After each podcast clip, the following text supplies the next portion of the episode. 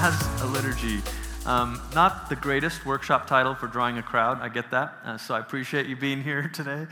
Um, but it is, it is deliberate because it's obviously a word that uh, we think we know what it means, and we, we, we probably do know what it means. But it's also maybe a word that we have that has a stigma attached to it, you know, where it's like, ah, I don't know about that. We, we are not. Because, and for many of us, I get this, for many of us, liturgy brings back bad memories of being forced to go to church and forced to say things you don't know why you're saying and why you're standing and why you're sitting and why you're acting things out. I mean, it's like being forced to do, you know, an improv skit, and you're like, I don't really want to do this, you know. Um, and so, and so, uh, very often people say things like, "Oh yeah, yeah, yeah, uh, liturgy. You, you mean dead ritual?" You know, like, oh, you mean that, that dead, dry stuff? Like, I, I don't, don't want to do that. I don't want to be that. And I, I, I do get that. You know, liturgy um, has earned that reputation in some ways because truly, in, in many places, um, too much stock was put in the ritual. Okay? So, so we kind of we, we, we kind of went from saying, look, if you just do these things, if you just say these things, it's going to work on its own power. It has its own power. And then there was this movement within the church that said, you know what, I don't know that it just has its own power because I grew up in it and I don't understand it. I never heard the gospel preached. It's always stunning to me when people say that, when they've come from traditional churches. I grew up Lutheran and I never heard the gospel. The gospel is in the liturgy. But what is it that makes them stop hearing it? So that's the question, isn't it? Right? So, so then we kind of swing the other way, and we're like, man, we just need to make sure that we that everybody uh, can understand this and they can get it. And I, I think that's really important. But I want to I want to start from even kind of a wider angle lens than that. What is a liturgy? In the very simple sense, it is the work of the people, and you've probably heard this. It's what the word means: liturgy, liturgia, the thing that we sort of build together. In a secular Greek sense, uh, it's like a community project, a service project, uh, a, a, bridge that we build together. You know, the, the, thing that we build together. But I think when we set this word within um, the Christian context, we have to be more careful because we don't just want to say that the liturgy is the work of the people, because what, what can that sound like? That can sound like we do something for God, right? And that can feel like legalism, or that can degenerate into legalism. And, that, and legalism is actually dead religion. like, and, and, and while we're at it, let's just say there's many kinds of legalism, right? There's charismatic legalism. There, so, so whenever we slide into thinking that what we do makes God do something, we've slipped into a different place than what the gospel says. So I like, I like kind of saying this the liturgy is a servant of the Spirit, but the Spirit's work is really to reveal Christ. So, in a sense, a good liturgy is rooted in the gospel, flexible to the Spirit, and ultimately reveals Jesus. That's ultimately the point, isn't it? I mean, look, a good liturgy is rooted in the gospel it's flexible to the Spirit, the Spirit, and I, will say some of this in the Thursday uh, morning general session, and, and, and ultimately, in the end, reveals Jesus. So if, if, if you walk away from church, or people walk away from the Sunday gathering, and they say, I saw Jesus today, the liturgy that you're putting together is working. If they walk away and they're saying something else, or they're leaving with another taste in their mouth, it, it may be time to reevaluate that. Say, wait a minute, how are we crafting this? So, so that's, we start by kind of saying that. But if we were to zoom out even more, we would say something else. We would say that actually, liturgies, this is, this is a like million dollar sentence, okay? So this is a sentence that you're going to write down and come back to for weeks and think, what does that mean? Liturgies are ritual practices that function as pedagogies of ultimate desire. Huh? Okay, let's take this piece by piece. Ritual practices, just the thing that you repeatedly do, okay? I think kind of implied here is that it's a communal ritual, not just an individual ritual like brushing your teeth, okay? Think of this as like family game night. We do Friday night game night, or we do, you know, um, Sunday afternoon football, whatever. It's this ritual practice, okay? Functions as pedagogy. Well, what is a pedagogy? Pedagogy is something that teaches, right? Something that teaches you, something that trains you of ultimate desire. something that shapes ultimate desire. James K.A. Smith is a philosophy professor at Calvin College. If you're interested in kind of diving deeper into that thesis statement, really, you, you could read his book, Desiring the Kingdom. It's, it's really all about this. And what Smith is doing, just some of you are nerds like me and you'll care. Um, what Smith is doing is he's working with an Augustine principle, something from St. Augustine, where Augustine believed that inherently the thing that, that makes us work is the way we love and the way that we desire. And so, sin is not just that you desire bad things, but sin is that we sometimes desire good things in the wrong ways. And so, salvation, God's saving work, is not simply to say, stop doing this and start doing this, but is God realigning our desires. And salvation is God saying, you're loving, but you're loving the world more than me. Or you're loving, but you're, love, you're, you're hoping for this to be the source when it's not the source and all this, right? So, so Augustine would say that part of the redemptive work in us is to shape our desires, to shape our loves. And actually, that's a pretty good way to expound on what Jesus said. that it all comes down to love the Lord your God with all your heart and soul and mind and strength, and love your neighbor as yourself. That if your loves are properly ordered and shaped, you're doing well. That's it. And, and, and so, what Smith is doing with, uh, with, another, with other sort of um, um, disciplines introduced in the conversation is trying to say, well, what teaches us how to love correctly? What shapes our love? Liturgies, ritual practices teach us how to love. Liturgies shape our loves. Liturgies teach us how to love. Now, when you think about this, I'll leave that up there for a bit. When you think about this, it, it, it kind of flies in the face of what we have been trained to think as Westerners. Uh, and I can say Westerner even though I grew up in Malaysia because we were a British colony, and so our educational system was absolutely Western. And then I moved to the States at 10, you know, and then back again at 17. So I'm shaped by Western pedagogy, Western education. And what we believe as Westerners is that if you can change a person's mind, you can change everything. And that is the leftover thinking of the Enlightenment. So the Enlightenment era kind of said, look, human reason, reason is the thing that we, we privilege above everything else that a human is. And if you can get their reasoning correct, then you've got them. Except that we don't always make decisions that match our rationale, do we? We don't. It's the reason why you eat ice cream at midnight. You know it's going to make you fat and give you heartburn, but I don't care. My loves are for chocolate chip cookie dough, right? I, I, come on, somebody. Let's go get ice cream after this workshop, right? And, and I don't know how my love was shaped for, for ice cream, but probably when I was a kid, every time I did something good or we did something fun, I got ice cream. So that reinforced my already natural desire for ice cream. And so now, if I've had a tough week, I'm gonna buy a bucket of Bluebell, you know, whatever, Rocky something, you know. Anyway, you get the point. We're, we are more than rational creatures. We do things that don't match up with our reasoning because something else has formed us. Something else is driving us. Why do you think we have all these Hollywood movies that are trying to show us how irrational love is? I know this is not the right person for me, but I just can't help, you know. And of course, the fully secularized version of Augustine is that you can't help what you love. Augustine would say, actually, you can, and that's precisely what salvation has come to fix, is to help you love correctly. But the secularized version is to say, I just can't help it. Yes, I do whatever I love and, and I can't help what I love. That's the secularized version of Augustine. Didn't know that, you know, love, the movie Love Actually was actually a critique of St. Augustine's theology of desire, but there you go, right? um, so, anyway, uh, um, so we, we think that we are purely rational beings and that we always do what we think makes sense. That's not true, that's one. But the other thing we think about our our, our, our um, reason, the role of cog- cognition, is that we learn by rationality.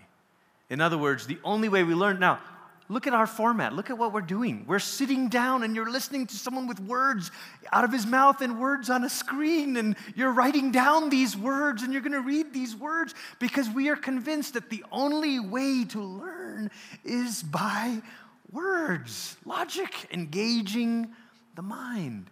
Now, I don't deny that that's how we learn. It's certainly how I learn. I, I, imagine we all learn a little bit differently. I think there's a lot of research on all that beyond my scope. But we actually also learn by just repeatedly doing something. Okay, so here's an example. My wife is from Iowa, and uh, we've been married 13 years. She's from a small town in north, the northwest corner of Iowa. And a couple summers ago, we were home. We have four kids, and we were at her parents' place. And um, our second child, so we have a girl, girl, boy, girl, and our second child um, came down with a fever. And so, you know, when you're on vacation, it's like, oh my goodness, and she's at the time, she's probably five or six, you know, like, oh, we, we've got to get her some children's Motrin or whatever. And, oh, we forgot to pack it this time because you always, you know, forget something. And, and I said, oh, I'll, I'll go to the pharmacy, pharmacy and, and, and get some. And uh, I said, honey, where, the, the drugstore, it's on Main Street, right? She's like, oh, yeah, it's on Main Street. And um, I'm, I'm, about to leave, you know, get my keys, shoes, wallet. And I, my mother in law, she's like, Oh, you're going to go to the drugstore, Glenn? I'm like, Yep, she's Main Street, right? Yep, Main Street, I got it. Um, I'll, I'll, I'll, look for it. And uh, I could see it in my mind. Um, but I have a terrible sense of direction. So I really rely on words like street names. You can see where this is going. I'm pulling out of the driveway and I see my father in law doing his chores on the farm. And, and I was like, Bill, pharmacy's on Main Street, right? Main Street. Okay, it was three people now have told me the pharmacy is on Main Street, drugstore's on Main Street. So I drive into town, it's just, you know, maybe a couple miles down the dirt road into town. It's a town where there's no stoplight, there's just one blinking light, you know, flashing light. And, um, and I can picture what the street is that I'm looking for. But as I'm driving into town, I see a street that is named Main Street. Like, well, they said it's on Main Street. So I turn on Main Street. I'm looking around, I'm like, house, house, house, house, house, house, house. So it's a row of houses. I'm like, this is wrong. So, and I have my cell phone, but as you might suspect, it did not work. It doesn't really work out in the farm. And uh, I just thought, okay, I just got to figure this, this out. So I'm driving through the grid of the little town, and finally I find it. I'm like, that's the street. That's the drugstore. It was on Reed Street. Okay, so I'm thinking, okay, I'm not upset, but I'm going to make sure I tell them when I get back. This is so we drive back, and uh, I drive back, and I say, oh yeah, I got the stuff. By the way, the drugstore is not on Main Street, and they all just kind of looked at me like? Oh, Reed, Reed. I was like, yeah, Reed Street. They didn't even know the name. Okay. They learned their town not by studying a map.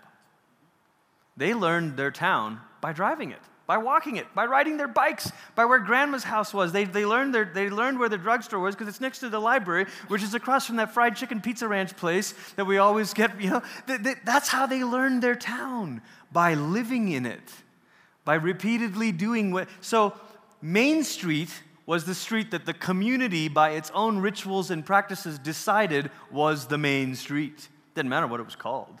Uh, everybody in town decided this is the main street. That's where the two banks are and the two Lutheran churches. And, yeah, this is Main Street, okay? Even though it's called Reed Street. What am I saying with all this? I'm saying that people learn their theology not by the lists that we give them to memorize, but by what we do together. You say you believe that, prayer, that you believe in prayer, but if you never pray before you do anything, people are going to learn not to pray. You say, well, I, I, really, you know, I mean, I think it's, um, I don't know. There's so many examples, but they're all going to sound like cynical, and I don't want to be cynical. But people are going to learn their theology by what we repeatedly do together, regardless of what you tell them. You know, I mean, think about this. Do people in your church know where the statement of faith is? somewhere on the website, right? Isn't like about us, who we are? I mean, I, I don't know. How do they know what kind of church you are? by what you do every Sunday. We're a church that believes in worship. It doesn't say it anywhere on our website, but I, when we repeatedly get together, we always give like 30 minutes to, to worship. Like, I, I think we really believe that God meets us there. Okay. This is how we learn what to believe. And actually, that notion of being shaped that way is one that um, was not, uh, do I have it? There it is, was not a mystery to the church fathers. So here's some Latin for you, just some stuff to file away for your fun, like your next uh, staff party or volunteer party. You know, you can just bust out in some Latin, everyone will be impressed. Lex orandi, lex credendi, lex vivendi how we pray becomes how we believe, how we believe becomes how we live. I mean, it's actually more uh, connected than that. The way we pray is the way we believe, is the way we live. Okay, so lex is the Latin for law or rule, but in this sense, rule is not like the law of the king, but rule as in the order. Okay, you, um, uh, I'm trying to think of this like um, in the old sense of the word rule, you know, like the, um, the Benedict's rule, the rule of life. The idea is an order, a pattern. That's what I'm looking for, a pattern. So, when, so this word lex is really like the pattern of prayer, the way you pray. Lex credendi, belief or faith, vivendi, life. So the pattern of prayer is the pattern of faith, is the pattern of life. The way you pray is the way you, okay? Now, if we were to expand this out and use a word that all of us would, would say, this is what Sundays kind of uh, uh, uh, contain, is the word worship. The way we worship together is the way we believe and ultimately is the way we live. It's right there. It all shapes it. And now you have a fancy, snazzy Latin phrase that you can use. Um, so, is there a problem? Hmm.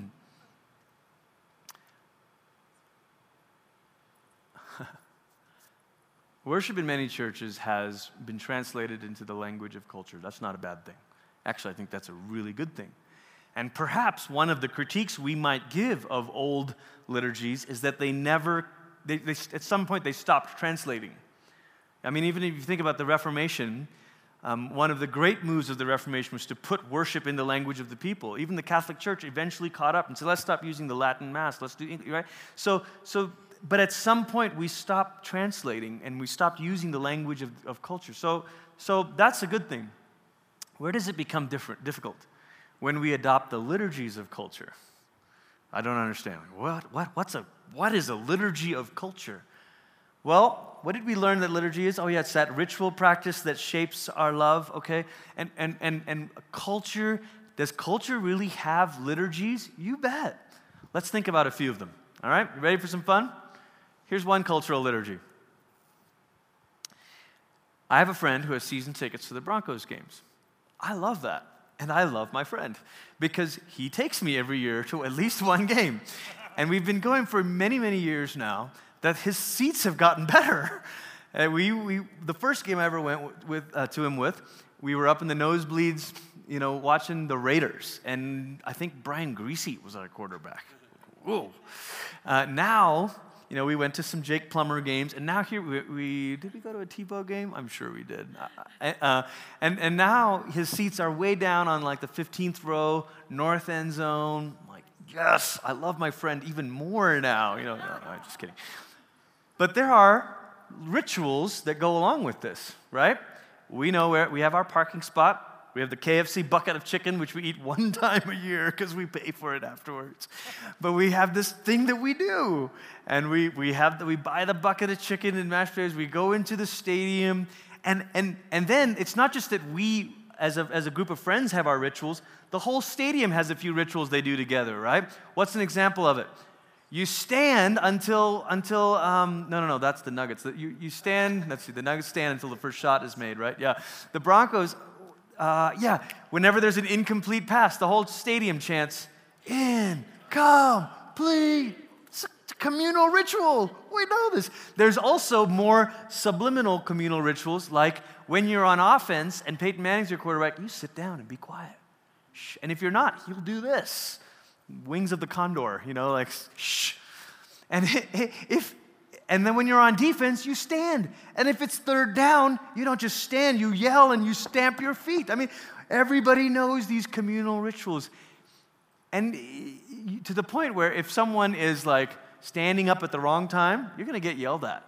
hey, down in front, right? Or if, you, or if you're like talking to your friends and you're socializing, you're treating it like a baseball game, Like, dude, get out of here. Like, this isn't the fourth inning, you know, like, this isn't the Rockies. Like, we, we're here. Again, there's liturgies in this culture that shape our love. How about this one? It's a rock concert. Um, there are certain liturgies that go along with this. Give me some examples lighters, moshing. What else? All the lights are dim except the stage. There's usually one central figure, smoke machine, there's usually one central figure that everybody's fixated on. Maybe a lot of times that figure will make a grand entrance, right? There's a script to this, right? Okay. How about this? Oops, meant to delete that one. Okay. Um, what's this one? Shopping. I love how James Smith talks about this. You know, he says, he says um, there's this great cathedral that we enter into. I mean, it almost looks like a cathedral, doesn't it? It's like the gabled roof, right, or whatever that's called, the dome, have right? You walk in, it, it lifts your eyes up right away. You look to the left, and there's a, there's a row of prayer chapels. You look to your right, there's a whole nother set of, of prayer chapels. You go into one of the prayer chapels, ha- there's an icon of a saint on the window of that prayer chapel, modeling the outfit, the life that you want. I mean, that's like iconography, is it not? When you see a model wearing clothes, you think, that is me. I am so whatever, you know. You find the chapel that has the saint that resonates with you. You enter the chapel. You browse for the relic that will bring you the same power. Come on, you feel it, right? And then you find it the producer pant from Express. This will make me look classy without being nerdy. No pleats, whatever. You find the relic, you go to the altar, you bring your offering, you give your gift, receive the relic, and the power to live out as the saint, the patron saint of J. Crew has shown us how to live. Hallelujah. Right? I mean, right? I mean, this is it. I mean, if you want to tell me that's not a liturgy, that is a liturgy. They even have liturgical seasons. We're in, we're in one. You're going to see fall. Ooh, I do need a new sweater. Liturgical seasons that call us to new sacrificial giving. I mean, think of it. It's, it's all there. They're not marking it by holy events, they're marking it to shape your love for that new thing. Apple does this better than anybody. Oh, oh anyway, you get it. So, if we were to summarize it, sporting events, how do they shape us? How does that cultural liturgy shape us? It shapes us into fans. Concerts shape us into an audience. Shopping mall shapes us into, oops, consumers. Ah, now I got to do that again. Shopping mall shapes us into consumers. Now, I want to stop for a minute because what this means, what I'm saying is, you don't adopt a, a cultural liturgy into church without there being consequences. There are consequences. Uh, consequences sounds like a bad word. There are implications. There are things that happen as a result. Man, how, why are my people just like consumers all the time? Why do they just, part of it, no doubt, part of it, no doubt, is our culture all around us is constantly shaping us to think and act like consumers. No doubt about it. But if we don't do anything to subvert that, then we're only reinforcing it. And I'm not saying you got to be mean and grumpy and you can't have nice visitors or, or coffee available in the lobby. I'm not saying any of that. We have a cafe here at the main cafe. Uh, but there's a, there's a difference, isn't there? Being downtown, we started New Life downtown two and a half years. One of the great challenges, as, as you might guess, is parking, right? Where, where are we to park? And for the first few months, I was always apologetic about it. I was like, man, every Sunday I would get up and say, hope it was okay. Hope you were able to find parking. I'm sorry if you had to walk, you know. And someone came up to me and he said, Glenn, stop apologizing for an inconvenience of having to park three blocks away. Like, can you change it? No. So why are you apologizing? All you're doing is reinforcing that we are consumers of a religious product. He didn't quite say it that eloquently, but that's what he was saying. Uh, Uh, I may be putting a few words in his mouth, but that's, but that's more or less what he was saying. He did say, stop apologizing for that, you know? And I think there is wisdom to that, isn't it? Now, it's one thing if you're apologizing for something that you can change, like we need to add more nursery classrooms, blah, blah, blah, blah, blah, right? But, but it's another thing when you say, oh, I, I, you expect to come in and that everything's going to be taken care of for you. But we can't. So, what do you want to do about it? Want to help? Want to be a parking uh, a, a, attendant? You know? Uh, no, I wasn't thinking that. I just was right. I mean, so so there's all those things. Now, I was telling John Egan about this this morning. I thought John and the team brilliantly subverted the rock co- concert liturgy this morning. And here's, here's how, okay? So, one of the best things that artists do is you take an existing form and then you mess with it, right? You take an existing genre and then you, you mess with it. I mean, think about your favorite movies. They're, they're like, it's like, yeah, it fits that epic movie, but man, there was this little other piece that, that's not normally there. And that's why I loved it, okay? The reason uh, my favorite romantic comedy of all time. You've Got Mail. Just the best, right? The best. I'll watch that movie any day when I'm sick. And I don't know if it breaks the stereotypes or conforms to it. I'm not a film critic, but I think there are enough things about it that you're like, man, that, I see what they're doing. You, you took an existing form and you're, you're, playing with it. Okay. We know what the existing form is of the rock concert liturgy. You, you named some of the things. Now, let me name some of the ways that, that John subverted it without even realizing he was subverting it. Did you notice that there were six people all, all lined up front? With, there's something funny about an even number. No one's in the center. You could have five, and then there's a clear middle. But when you have six, there's no middle. There's no center. That's one. Secondly, where was John, the first song? Somewhere back there hitting some toms, just his head down. That's how I met John at ORU, was percussion boy, you know? This is John, I think, if I'm like to play shrink, this is, this is John like saying, this worship leading thing began for me because I just love like helping people worship. So I'm just going to do this. He didn't come out and be like, good morning, everybody. You know, maybe we've done that at parts in parts of our m- maturing process. Okay, but that's not what happened this morning. Thirdly, it was four songs in before John said a word. You saw a team this morning. Man, that's, that's pretty cool, man. We didn't know who the main leader was. It's like, you had John, you had, yeah, you had Jonathan lead a song, and then you had Corey, and then you had Anna, and then it was like Gina, and then finally John says, "Hey, everybody." Oh, oh, hey, he's the worship pastor here. It's interesting, isn't it? Subverting the concert liturgy. And the two songs that he did lead, Evan, I don't know whose decision this was, but the two songs he did lead, they were backlit. So that you saw just the silhouette. I took a picture of it, which is totally not worshipful and not what you're supposed to do. But I took a picture because I was like, I need to use this as an illustration. It was just really cool. They're singing, and it's like, the, the, he finally starts singing, and they're silhouetted. You can't even really see their faces. Their faces were not on the screens. No IMAG? Okay, is IMAG evil? No.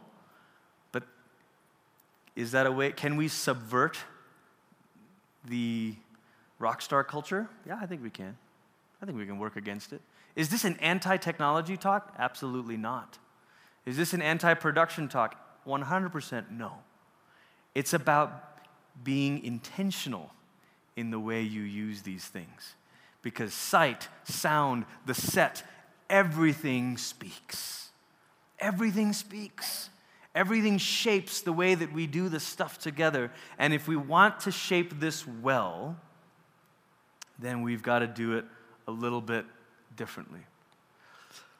Um, one of the thoughts I thought I would say today, and I, I had a lot of angst about whether to, to do this or not because the risk of any conference is that there's an implicit presumption that we know what we're talking about. okay? And I just want to say, I am a fellow student of this with you. And I've, I've, I've been in the place where I never even thought about it. It was like, let's do whatever works. It was always pragmatic. Well, if it works.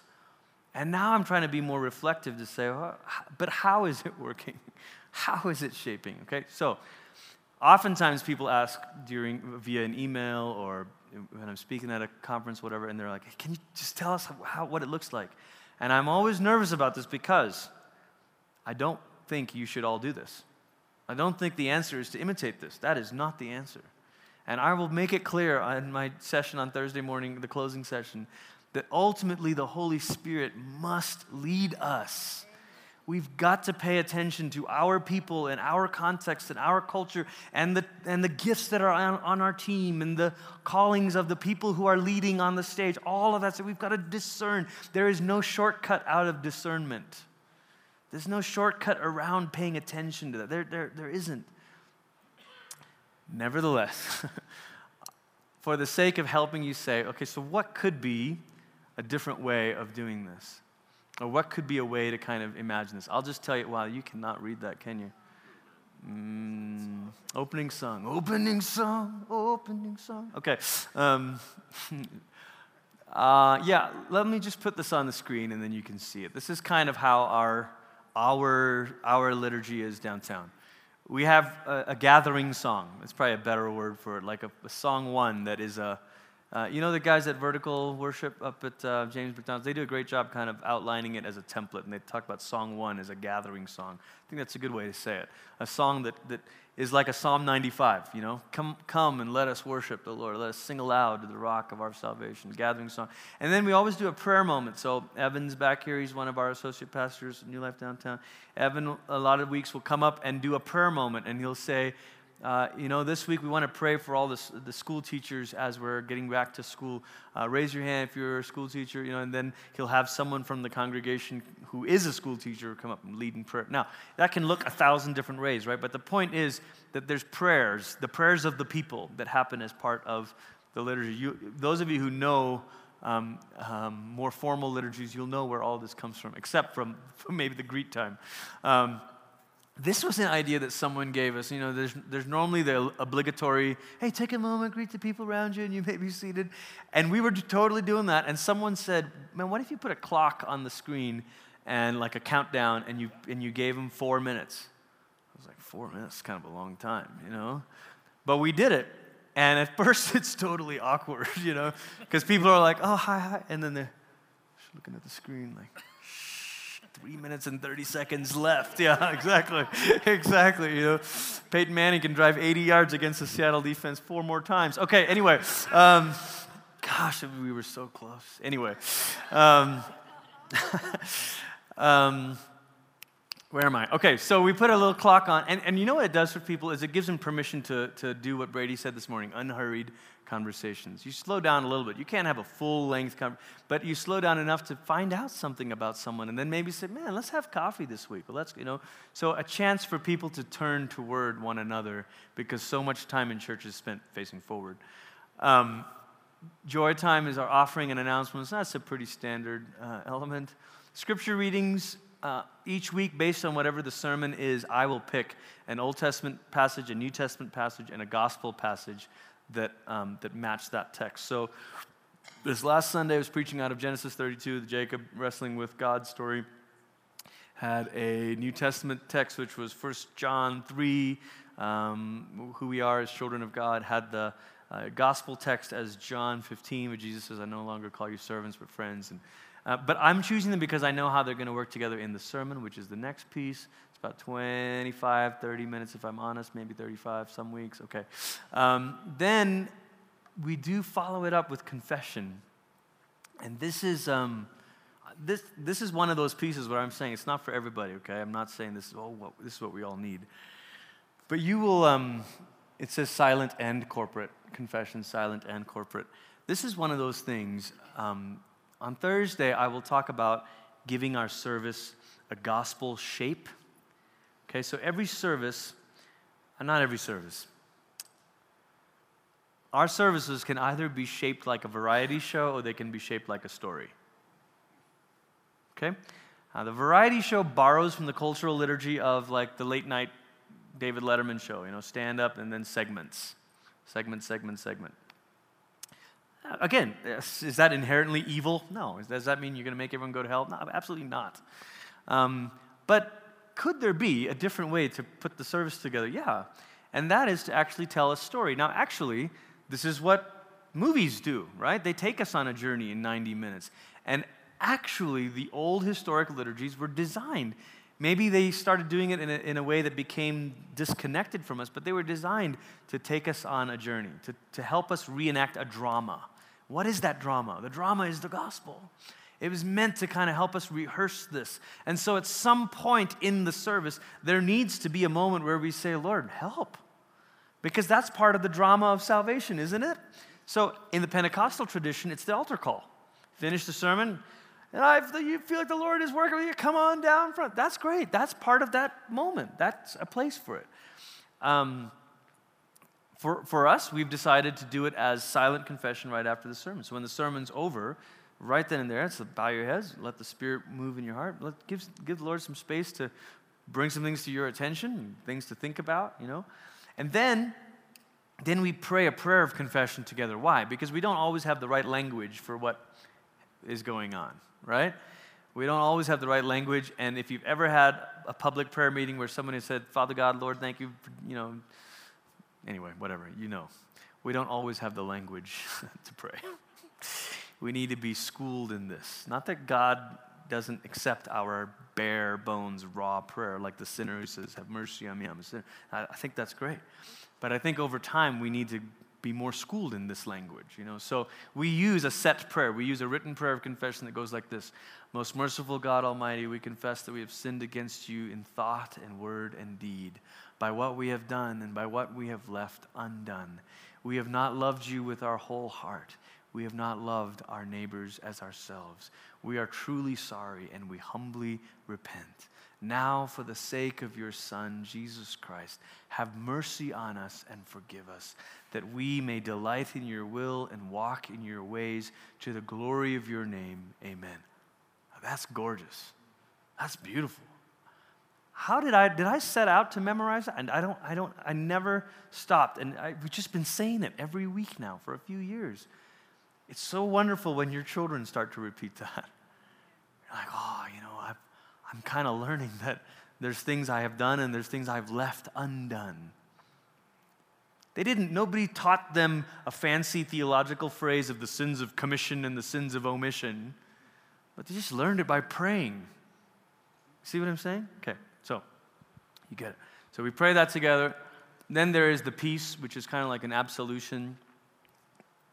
We do this, um, actually, everything that I'm saying to you from sermon on is what we'll do on Thursday morning together in the closing session. We'll, we'll do all of this. The peace I announce as a representative of the gospel, I get, to, I get the joy of announcing to you that God, not I, God has forgiven your sins through Jesus Christ our Lord. Peace be with you. And then I say, now you turn and announce that to one another. Can you imagine? I mean, husbands and wives, friends, siblings, turning to one another and saying, God forgives your sins in Jesus' name. but how beautiful it is. I've had people say that that was like the most profound moment. We were fighting all week, and I get to look each other in the eye and be like, God forgives your sins in Jesus' name. Peace be with you. all of a sudden, we're turning toward one another. Then there's all the stuff we do for communion. I won't go into all of it. We, again, we'll do this on Thursday together. Um, we do communion basically. It's a table. There's a few things that, that we say together that's really taken from Anglican uh, liturgy.